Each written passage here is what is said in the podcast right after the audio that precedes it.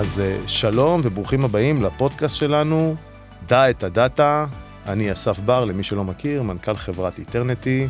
תכלס אני מתעסק בנתונים כבר 25 שנה, זה התחום שלי, אני נושם אותו, חי אותו, אבל בעיקר אני רואה אותו מהצד הטכנולוגי.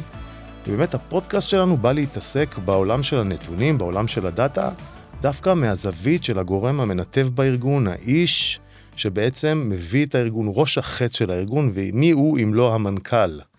האמת שזו תקופה מדהימה שבסופו של דבר העולם שבו אני מתעסק כבר הרבה מאוד שנים הפך להיות סוג של אה, שגור בפי, בפיותיהם של כמעט כולם, אפילו אימא שלי משגרת היום את אה, צמד האותיות AI. זה הפך להיות תחום מאוד מאוד מעניין עבור כולנו ואני מאוד מאוד שמח על כך. אני מראש מתנצל בפני המאזינים והצופים שלנו. שחלק פה השתמשו במונח דאטה וחלק במונח נתונים וחלק במונח מידע ובינה. הכל תקין, הכל שריר והכל כמובן מותר. אז אה, היום איתנו מתארח כאן שאול גולדשטיין, הלו הוא המנכ"ל של חברת נוגה, חברה לניהול מערכת החשמל. ושלום שלום לך, שאול. אני מאוד מאוד שמח לארח אותך כאן ותודה רבה על ההיענות שלך, זה לא מובן מאליו, פינית מזמנך ואנחנו מודים לך. אז באמת היום אנחנו באנו לדבר על נתונים ודאטה, אמרנו תחום מעניין, אבל עכשיו גם מזווית של אנרגיה. ובאמת כולנו יודעים, כולנו יודעים וכנראה לא יכולים בלי להשתמש בחשמל, כולנו בבית יש חשמל, אבל היינו מאוד מאוד שמחים, שאול, אם היית מסביר לנו מה זה נוגה. אז ככה, כמו שאתה לא יודע, את רוב הציבור לא יודע, גם מקבלי ההחלטות עוד לא הפנימו. ממשלת ישראל החליטה על רפורמה שבעצם מבטלת את המונופול של חברת חשמל, מאפשרת לה להתרכז בנושאים של דת וממשלה חשובים, בעיקר נושאי הרשתות, משאירים לה בערך שליש מהייצור של המדינה, וכל השאר בעצם מוציאים לידיים פרטיות. את, את נושא הייצור, למעשה היום זה חצי חצי פחות או יותר, אבל זה בדרך להיות שליש שני שליש. נושא הרשתות, נוגה מתכננת את הרשתות מתח עליון, שזה הציבור אולי לא יודע, שיש שני סוגי, אה, יש כמה סוגי מתחים בישראל. מתח עליון אצלנו זה מתחיל ב-400 אלף אה, וולט, יורד ל-161 אלף וולט, זה המתח עליון שנוגה אחראית לתכנן את הרשת ולהכין את התוכניות, האמת שחברת חשמל יקימו ויפעילו. מתחת לזה יש מתח גבוה שרואים בשכונות ובבתים זה 22 עד 30 ומשהו אלף אה, וולט. ויש מתח ביתי שהוא כל אחד מכיר את זה 220 וולט בפאזה אחת ו-383 פאזות. נשמע מחשמל. נשמע מאוד מחשמל, לא כל כך מעניין, אבל מה שחשוב זה שנוגה אחראית לכאילו על כביש 6, אם נשווה את זה לתחבורה, על כביש 6 ועל כל הכבישים שהם ספרה אחת, כביש 2, כביש 4, כביש 9. מדהים, זה עושה לי השאר... קצת שכל, זה בעצם המקום שכולנו נעבור בו תכלס כדי לקבל חשמל בצורה כזו או אחרת. אז זה, מה שאמרת עכשיו זה אמירה נכונה לישראל, בעולם זה כבר לא עובד ככה. הרשת העליונה למעשה צריכה להיות רשת שמווסתת אה, שינויים ותקלות. עקרונית היא צריכה להיות מתה. בישראל היא, היא מעבירה המון אנרגיה, בעיקר מהפריפריה, דרום בעיקר, PV, האנרגיית שמש, ומהצפון לכיוון המרכז, ששם רוב, רוב צריכת החשמל של ישראל, ולכן להבדיל ממדינות אחרות, רשת מתח עליון עסוקה מאוד. מדהים, אז מי בעצם הלקוחות שלכם? בסופו של דבר, כל ארגון יש לו לקוחות, נכון? איך אנחנו רואים את זה? כן. כולם. למעשה, okay. אוקיי. כל אחד בישראל שחי בישראל, איכשהו משתמש בחשמל, נכון. ולכן הוא סוג של לקוח שלנו. יכול להיות שאת החשבונית הוא יקבל כרגע מחברת חשמל, מחר מכל מיני חברות השיווק, ולא נעשה פרסומת, יש איזה 30 חברות שיווק ש, שמספקי חשמל, אה, חברות פרטיות, חברות סלולר, חברות דלק, אה, ויכול להיות שהלקוח יכיר את החברות האלה, ואת חברת חשמל, ותחנת ייצור כזה אחרי, יש להם רכישה ישירה. אבל בסדר, אנחנו אחראים על, על בעצם ניהול של כל המשק. מדהים, אתם בעצם חלק מאותה רפורמה מאוד מאוד גדולה שנעשה בתחום הזה, שהלקוח הסופי כנראה יראה בו את התוצאות בשנים הקרובות. אחרי הרעיון של הרפורמה, אנחנו הילד. יפה, ילד יפה יש לומר וגם חכם, אבל באמת ציפור קטנה לחשה לי שאתה בעצם מגיע בכלל מתחום לגמרי אחר, מתחום גם ירוק אבל אחר לחלוטין, רשות הטבע והגנים. איך זה, איך זה, איך המעבר? בתור איש דאטה אני, או איש מידע, אני מכיר לעצמי שציפור כזאת היא, זה גוגל, קוראים לה נכון, גוגל. אכן הציפור היא גוגל. ועברתי הרבה דברים בחיים, הייתי גם מהנדס אה, פיתוח, הייתי גם קבלן בניין, הייתי ראש מועצה, הייתי רשות טבע ועכשיו הגעתי לנוגה. באמת ההבדל בין נוגה לרשות טבע הגנים הוא די דרמטי. אה, בוא נגיד ההבדל העיקרי זה שבנוגה אני בעיקר במשרדים, מול מחשב ואנשים, ו... ברשות הטבע והגנים הייתי הרבה מאוד מול אנשים, אבל גם מול השטח. ו... מדהים, לא קורה לך לפעמים שאתה רוצה לצאת לשטח לראות איזה עמוד חשמל או לראות איך הדברים קורים כי באמת זה מהשטח. התחלת טוב, גמרת לא טוב. אני רוצה לצאת לשטח ולא לראות עמוד חשמל. לראות יישוב, כן. לראות שדה, לראות אה, שמש שוקעת, כן, זה קשה לי רק במשרד, אבל זה זה אבל זה. שינוי, זה שינוי לחלוטין מרענן ונראה לי גם מעניין. אבל אה, ככה דיברנו כמה שניות פה בכניסה וסיפרת לי שגם שם התעסקת המון בדאטה. והאמת שזה ממש הדהים אותי כי באמת כשארגון מקבל מנכ"ל שהוא גם מגיע עם רקע ותפיסה ואמונה שדאטה הוא דבר משמעותי ותכף גם נשאל על זה קצת אז זה דבר מדהים לדעתי. אה, טוב, אז קודם כל אני אגיד לך שאני קורא לזה מידע, זה לא דאטה. דאטה זה בסדר, מילה שכולנו מבינים, יכול להיות שמדברים חוץ לארץ, אבל אה, מבחינת זה מידע. ואני חושב שאי אפשר לנהל היום ולקבל החלטות בלי מידע עדכני, מתק- מידע מתעדכן, מידע נכון, אמת ארגונית אחת. ומה שעשינו ברשות הטבע והגנים, בעצם גיל, גילינו שאנחנו צריכים, החוק חייב אותנו לעשות מה שנקרא תיקי אתר. מה זה תיקי אתר? שאנחנו נדע כל אתר ואתר בישראל, בעצם מה יש בו, מה הנכסים שלו, אם זה צו- צומח, חי, עתיקות, אה, מורשת, אה, קבלת קהל, קליטת, קליטת. קהל, וכן הלאה. ומה הטיפול בכל אחד ואחד. עכשיו, אתה מתחיל לעשות את זה, זה לא נגמר. עשיתי חשבון שאם אנחנו נמשיך בקצב ש... עד שהגעתי לרשות הטבע והגנים, זה ייקח לפחות 30 שנה להשלים את החומר, ועוד לא התחלנו לעדכן אף ד... שום דבר. אמרתי, זה בלתי אפשרי.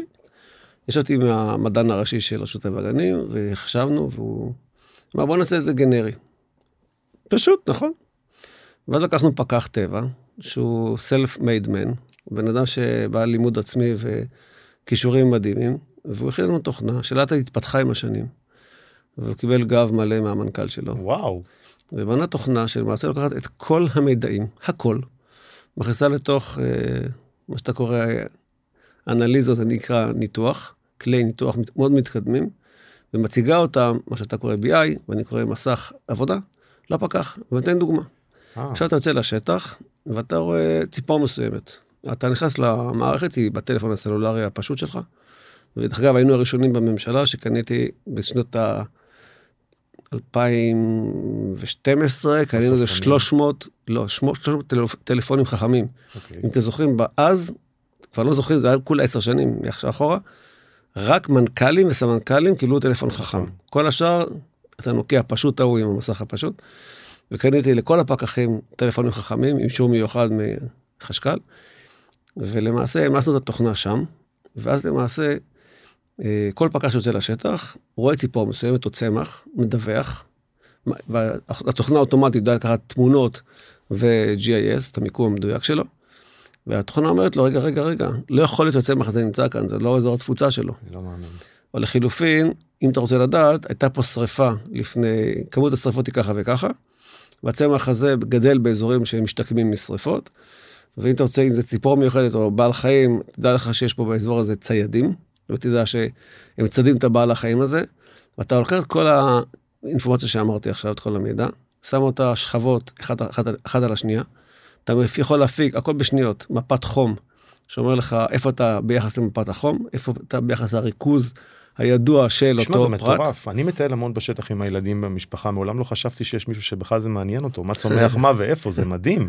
עכשיו שאני בכלל, בתור בן אדם שמבין ונושם נתונים כבר הרבה מאוד שנים, מעריך את זה עוד יותר, לדעת שבאמת יש מישהו שזה אכפת לו והוא דואג אתה לזה. תראה את המערכת הזאת, אני הייתי בהרבה קונגרסים בעולם, כולל הארגונים הכי מתקדמים בעולם בארצות הברית, אמריקאי ובאירופה, והתוכנה שלנו היא שנות דור קדימה.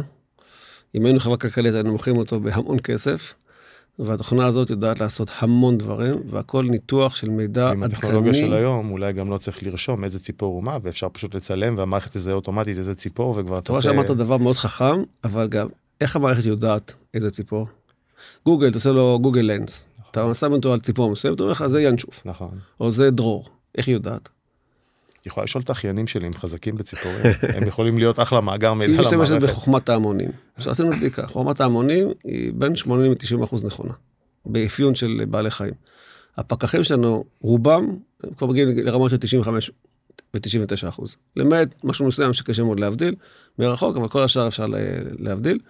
ולכן אנחנו בעצם מספקים אינפורמציה בדוקה למערכת, ואם uh, כל המגה דאטות האלה רוצות uh, לשאוב מאיתנו, אין בעיה.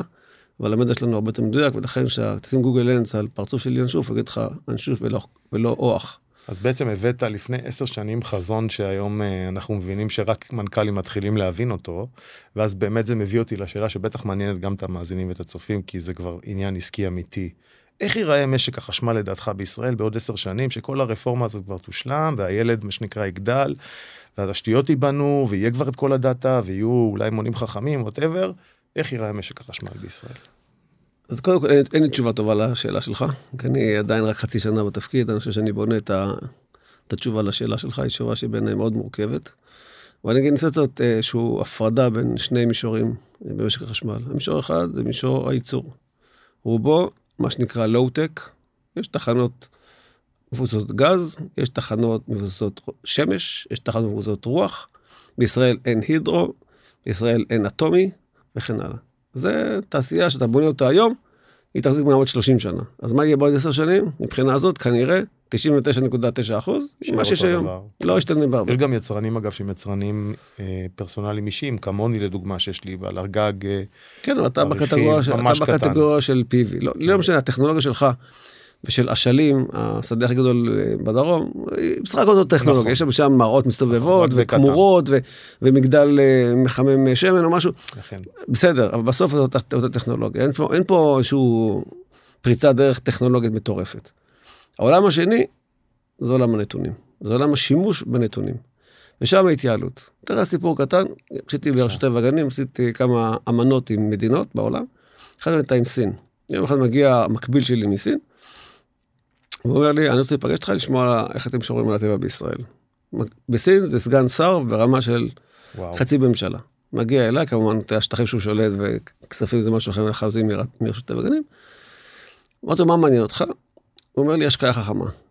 אמרתי לו, קודם כל זה לא קשור אליי, השקעה חכמה, לך למשרד החקלאות. קיצר, התברר שזה מעניין לו, כי הוא חוסך מים בטבע, במקום לשאוב מהטבע, הוא משקה פחות, אז הוא יכול להשתמש, להשאיר מים יותר במעיינות, שזה מאוד חשוב לטבע בישראל גם. ואז לקחתי אותו לשדה חקלאי, והראינו לו שבישראל, יש, לפי תמונת לוויין, אתה מנתח כל חלק בשדה, כמה הוא רטוב, כמה הוא ספוג מים, ואתה משקה לפי החלקים. אם יש חלק שחסר לו מים, אתה משקה שם, חלק שרווי מדי, אתה מפסיק לשקות לחלוטין, והחלק השני ברוטינה של, או שגרה של כל איקס זמן. ואתה חוסך המון מים ככה, זה נקרא השקעה חכמה. היום אנחנו מדברים על תחבורה חכמה, על הקרפול, נכון. על האנשים שייסעו ביחד, הכל דרך האפליקציות. כשאתה בא לחשמל, אתה שואל את עצמך, אז למה לא לעשות את זה בחשמל? תסביר לי איך אני יכול לצרוך את החשמל בצורה יותר נכונה. למשל, אנחנו נתקין מונים חכמים, מה שכבר חברת חשמל התחילה להתקין, עדיין בקצב ממש ממש אה, בראשיתי, ואתה אה, תשלם יום אחד לפי שעות. החשמל יהיה הכי יקר בין 5 ל-9 בערב, כי שם הכי קשה לי לייצר אותו, ואתה, אני מבקש ממך, דרך הכלים הכלכליים, בוא תמעיט את השימוש שלך בחשמל בין 5 ל-9 בערב. אז מה אתה תעשה חשבון? 5 ל-9 בערב אני רוצה לאכול ארוחת ערב, אז אני רוצה תנור שיעבוד, אני רוצה מיקרוגל, אני רוצה לפתוח אולי טלוויזיה כדי לראות uh, תוכנית uh, ערכית כזו או אחרת. אתה רוצה מזגן כדי שיהיה לך uh, טמפרטורה שמתאימה לצרכים שלך. ואז אתה תגיד לך, אבל החשמל הכי יקר עכשיו, אז מה אני יכול לא להפעיל? אה, אתה מדיח כלים, יש לו טיימר קטן, יפעיל בשעה אחרי תשע בערב. מכונת כביסה, נפעיל אותה בשבע בבוקר. זה ממש הולך לחנך שוק במובן מסוים. דרך הכלכלה. מדהים. ואם אני מעביר לך את הנתונים מראש, ואתה יודע שגם לא כמו היום שאתה משלם פלט על כל התעריף, אתה תשלם שונה, אצלנו זה נקרא משאבים, במקרה זה יותר לתעשייה מאשר לפרטים, ואתה בעצם, נגיד לך, תשמע, אתה רוצה לעשות לנו חשמל ירוק? הכי נכון בחשמל ירוק, זה תצמצם את הצריכה שלך. זה דבר ראשון. אחרי זה בוא נעבור לפי ורוח ונמית בפוסילי. אבל ברגע שאתה מסתכל על זה בצורה כזאת, דרך הכלכלה, אתה מכוון את השוק לצורך חשמל בשעות שבמילא יש לי חשמל. אני יכול להפעיל פחות תחנות. לך בכיס יהיה רווח משני מקומות. גם ה... תעבוד לפי תעריף שפל, שהוא תעריף הרבה יותר נמוך. כן. באירופה, יש שעות מסוימות שאם אתה צורך חשמל, משלמים לך כסף. אתה ממש עונה לי על השאלה הבאה, בדיוק באתי לשאול אותך, עם כל ה... גם המפגש הזה עם הבחור מסין שהוא מראה את זה באזור אחד מסוים, האם אנחנו למד, למדים בצורה כזו או אחרת את ה, איך, ה, איך התרחשות נושא האנרגיה והחשמל היא באירופה ומדינות אחרות, או שאנחנו מנסים להעתיק מהם? ישראל הראתה על הסיני, לא להפך, כן. במקרה פיתוח, הזה, האם בחשמל ישראלי, זה כן. גם כך? בחשמל העולם צועד לכיוון, היינו באחד הארגונים, אנחנו נקראים באנגלית אייזו. אוקיי. אינדיפנדנט סיסטם אופרטור. מפעיל, עצמאי, אנחנו חסרי אינטרס, אנחנו אובייקטיבי לחלוטין. יש בעולם. יותר ויותר ארגונים מהסוג הזה. היינו בארגון שמקביל לנו בקליפורניה, הוא מאוד מאוד מתקדם. ושאלתי אותם אם יש להם כמה כלי AI, בינה מלאכותית יש להם. הם עוד לא שם. הם אומרים, כולנו מבינים שהולכים לקראת שם. מה הבעיה? הבעיה ששוק החשמל מאוד מאוד שמרני, נכון. כי המחיר של אי אספקת חשמל הוא לאין ערך יותר יקר מהמחיר של אספקת חשמל. זאת אומרת, אם אני אומר לך שעכשיו אתה על כל קילוואט שעה משלם היום אה, 55 אגורות, אם אני לא אספק לך קילוואט שעה אחד, המדינה מפסידה 30 דולר. וואו. נגיד שזה לא 30 דולר, זה חשבון לא נכון, זה 10 דולר. אתה מבין את המשוואות? זה, זה, זה פי זה מאות. לאדם הפרטי ולאיש העסקים, לא משנה למי, בסופו של דבר חשמל זה חלק מה... זה ממוצע, זה מספר ממוצע. זאת אומרת שאני, מה שבעיקר חשוב לי, זה לתת לך אמינות האספקה. אתה חייב לקבל את החשמל קודם כל. אחרי זה נעשה תרגילים על המחיר ועל הירוק. זה שני תרגילים שניים בסדר גודל. כרגע, קודם כל, אני צריך לך חשמל. לכן השוק הזה מאוד שמרני. הוא לא לוקח סיכונים. מה שאני מנסה לעשות, זה מצטרך לשמור על אמינות האספקה, אבל לדייק אותה. לא יוצא מצב שאני מייצר כל היום רק כדי שיום אחד אולי תצטרך את החשמל, אלא שאני אדע מראש מה הפסיכולוגיה שלך אומרת. שזה לחלוטין מתחבר לכל התפיסה הירוקה, בעצם פחות לזהם את האוויר, לייצר חשמל כמה שצריך ולדאוג מה שנקרא לאוזון לכולנו, וזה משהו שהם... תראה, זה נכון לגבי כל דבר. אתה, אתה נכנס לכל חדר אוכל, שהכל בחינם, הכל כלול, אתה רואה שמשאירים על הצלחת ערימות של אוכל. נכון. קח לאותו מקום שזה על חשבון הבן אדם, הצלחת ריקה. אנחנו צריכים לדאוג דרך היד הכלכלית הנעלמה לצמצום הצריכה. אין שום טעם להפעיל מזגן על 17 מעלות ולשים שמיכת פוך. מדהים, וזה מטריד את כולנו, הרי נושא הירוק מטריד את כולנו, בוא נגיד, זה משהו שנמצא במוח הקטן, אנחנו לא מתעסקים בו ביום יום. איך אבל נוגה בסופו של דבר, איך אתה מסביר את זה היום לצורך העניין למאזינים, איך נוגה נותנת להם ערך מוסף, או איך היא תשרת אותם בהמשך? בסוף איך זה מגיע אליי לכיס? תראה, זה מנגנון מאוד מורכב וגם ייקח זמן. כי המשק, המשק הזה, כמו שאמרתי, הוא מאוד איטי בשינויים שלו. להזיז את הגבינה במשק הזה, זה מאוד מסובך. אנחנו לא רוצים לפגוע בו. ולכן המטרה שלנו זה בעיקר שהבשורה שלנו תצא דווקא מתחום שאתה עוסק בו. מתחום הנתונים והניתוח שלהם. וככל שאנחנו נדע יותר להנגיש את התחום הזה, קודם כל ליצרנים, אחרי זה למספקים, ובסוף לצרכנים, אני חושב שכולם ביחד יוכלו, יעשו את החשבון הפרטי שלהם, ויגיעו להסקנות מה כדאי להם. התחום הייצור, כמובן שהכי כדאי להם להרוויח כמה שיותר כסף. והתחום המספקים וה- והצרכנים, תהיה צרכן חכם. אם אתה רואה שבסופר אחד עולה קוטג' חמישה שקלים ובשני שישה שקלים, אתה- תלך כנראה את חמישה שקלים. מה שקרה בשוק הסלולר, אתה גילית איפה המחיר הכי זול יחסית לטיב השירות שאתה מקבל. הציבור התחנך, לקח לו שנה, שנתיים להבין שלא נשארים קבוע בחברה הוותיקה והיחידה שהייתה אז ממשלתית, ופתאום התחילו לעבור. היום כולם צמודים לחברת חשמל, וזה טוב שכך. ולאט לאט תראה שהשוק הזה ייפתח, פתח לתחרות. ותיפתח תחרות, וכולם יצטרכו להתייעל, על מנת לספק את המחיר הכי זול והכי טוב, עם שירות הכי טוב לצרכן. כדי שהם יעשו את זה, הכלי שלנו הוא לא כלי של הייצור. תחנת הכוח הג... הגזית, אני לא יודע לשנות אותה. זה מפעלים בארצות הברית או באירופה שעושים. אני כן יודע לנסות להשפיע על התנהגות של הצרכן. אז אתה לגמרי הולך לשרת אותנו בצורה כזו או אחרת, והסברת לי את זה כל כך מדהים, ואולי מכאן אנחנו תכף נעשה את המעבר החד לעולם הדאטה, כי הבנתי מה זה נוגה, אני בטוח שגם המאזינים הבינו. אם יש עוד אחד נוסף, כן. נושא אחד בנושא נוגה, גם המאזינים צריכים לדעת, נוגה היא בעצם רשות הכוח. זאת אומרת שבכל אירועי חירום, נוגה אחראית של חי חשמל. ואם אין חשמל, מה עושים כדי לפתור את הבעיה? אוקיי. אם זה רעידת אדמה, אם זה צונאמי, אם זה אירוע ביטחוני כזה או אחר, אם זה קריסה של תופעה כזו או אחרת שאנחנו לא צופים אותה כרגע.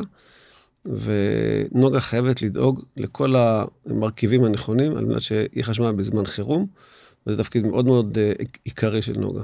מדהים. אז זאת אומרת שזה גוף מאוד מאוד משמעותי גם מבחינה כן. לאומית.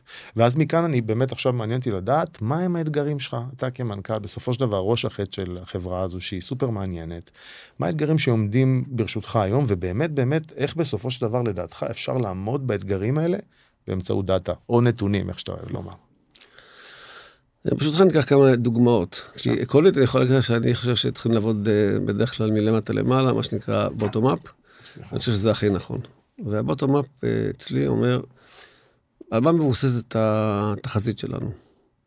על למשל תחזית מזג אוויר, על תחזית אה, צמיחה כלכלית של המשק, כשאומרים שהמשק הישראלי עכשיו הורידו את, את הצפי הצמיחה שלו ל-2.7 אחוז, זה אומר שגם צריכת החשמל שלו תרד בהתאמה כזה, זה לא ליניארי לגמרי, אבל בהתאמה כזו או אחרת. עכשיו, איך אני יודע את כל הנתונים האלה? עכשיו, המטרה שלי קודם כל זה לטייב את הנתונים.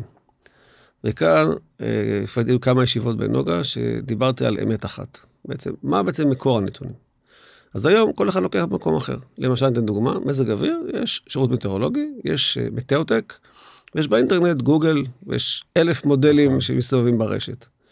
ואצלנו באמת כל גף וכל גוף לוקח את הנתונים ממקום אחר. אמרתי, זה חייב להתפסק, כי כמו שאתה יודע היום, שתיקח את זה בגוגל ותיכנס למטאוטק או לווידרקאסט, אתה תראה מספרים קצת אחרים. אני לא יכול לעבוד עם מספרים אחרים בכל אגף. אז כל האגפים ידווחו ביניהם כמה שהם רוצים. יעשו אנליזות, יעשו ממוצעים, הכל בסדר. בסוף יהיה מספר אחד שמנחה את כל, את כל החברה.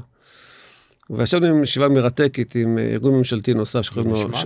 שירות מטאורולוגי. ודבר שהם מוכנים היום להעביר לנו בצווים דיגיטליים המון מידע שאין לי היום.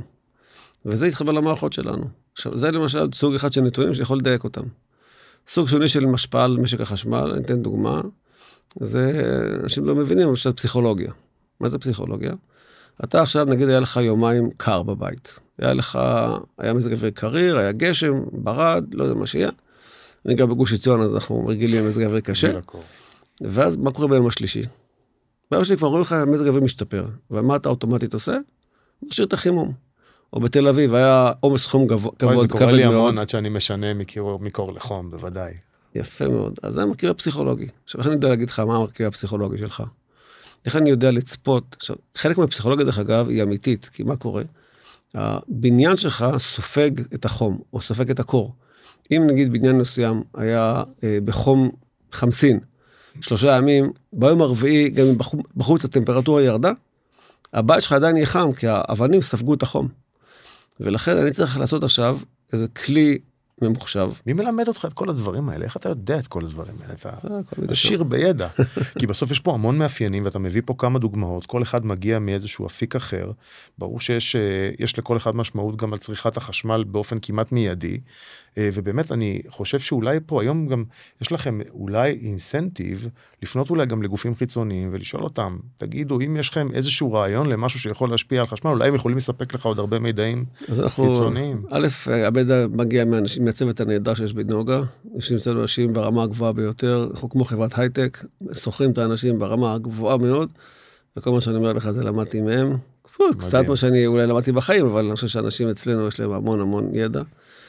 אה, ובגדול, אנחנו הולכים לעשות עכשיו, אה, קבעתי בזמן הקרוב יחד עם שירות המטאורולוגיה, אנחנו עושה איזשהו יום עיון שיהיה סוג של אקאטון, אתה תקרא לו מדעתון, אה, שבעצם נבקש מהמשק לבוא ולהציע לנו איך אני יכול לקבל נתונים בעוד דברים שאני צריך, למשל, נגיד, מה כמות הרכבים החשמליים שיש בישראל שנוסעת. מדהים. מה למשל השעות ההפעלה שלהם. אתה חוזר הביתה אחרי עבודה, אתה שם את השקע, בתק, את התקע בשקע, בשעה חמש או שש או שבע, זה השעות הכי גרועות מבחינתי. כי אז אני צריך להפעיל תחנות כוח שיספקו לך חשמל. ממש חוכמת ההמונים, אתה בעצם פונה לגורמים חיצוניים, מי שזה לא יהיה, בואו תגידו לי האם יש לכם מידע שיכול לשרת בסופו של דבר את נוגה, אבל זה יחזור אליכם, אנחנו כבר שומעים את זה כאן. אז בעצם המחשבה שלי הייתה עוד לפני הפגישה שלנו, לפני הפודקאסט הזה, האם אתה חושב שבאמת נוגה היום, במצב שלה היום, כי ארגון יחסית צעיר, היא ארגון מונחה נתונים. היא לא יכולה להיות אחרת קודם כל, כי אנחנו חייבים לעבוד לפי נתונים ולתת, אה, נגיד הדבר הבסיסי ביותר, כמה תחנות כוח עובדות ברגע הזה בישראל? אני צריך לדעת את הנתונים. הנתונים הראשונים שאני צריך לדעת זה מה הצפי של הצריכה של משק החשמל. אז היום, רגע, זה שניות האלה, הסתכלתי לפני שנתיים מהמשרד, היינו בערך, אם אני לא טועה, על 10,500 מגה, 10.5 ג'יגה אה, ואט אה, חשמל. זאת אומרת שאני צריך לדעת אתמול שהיום אני אהיה ב-10 וחצי, מה שהייתי שלשום ב-8 וחצי. 2,000 ג'יגה, רק לסבר את האוזן, זה שש תחנות כוח פוסיליות, או, כי אני אומר שה-PV משרת, נותן 100% מה שיש לו. מה ש... הוא נותן סדר גודל של אה, עד 40-44% מהמשק, מהצריכה היומית בשעות היום. זאת אומרת שאני את השאר צריך למלא מדלקים אה, פוסיליים מאובנים. זאת אומרת שבעצם אני אומר שאני צריך 6,000 מגה אה, בערב, או 4,000 מגה בערב. בשבילי ההבדל בין זה לזה הוא 3, 4, 5 תחנות. ולכן אני חייב להיות מבוסס נתונים, אני חושב שירשנו מחברת חשמל הרבה מאוד איסוף נתונים אה, בצורה שדיברתי עליהם מקודם, אבל אנחנו עדיין רחוק מה, מהנתונים שהייתי רוצה לקבל בצורה אוטומטית. כי שקל קצת צריך לסבך אותך, אבל שוק הנתונים של אה, נוגה הוא שוק מאוד מאוד מורכב. דוגמה, יש לך, אתה צריך עכשיו אה, עוד חשמל. הגיעה השעה ארבע וחצי, מתחיל הצריכה לעלות, אנשים מגיעים הביתה, מפעילים מזגנים, הצריכה מתחילה לעלות. לפעמים זה ברמה של מאות מגוואטים ברבע שעה, או בחצי שעה. איך אני עושה את זה? כל הצירים שמסתובבים, נגיד תחנה פחמית, שיודעת לספק 500 מגה, אבל היא עבדה על 300, אני מתחיל להרים אותה.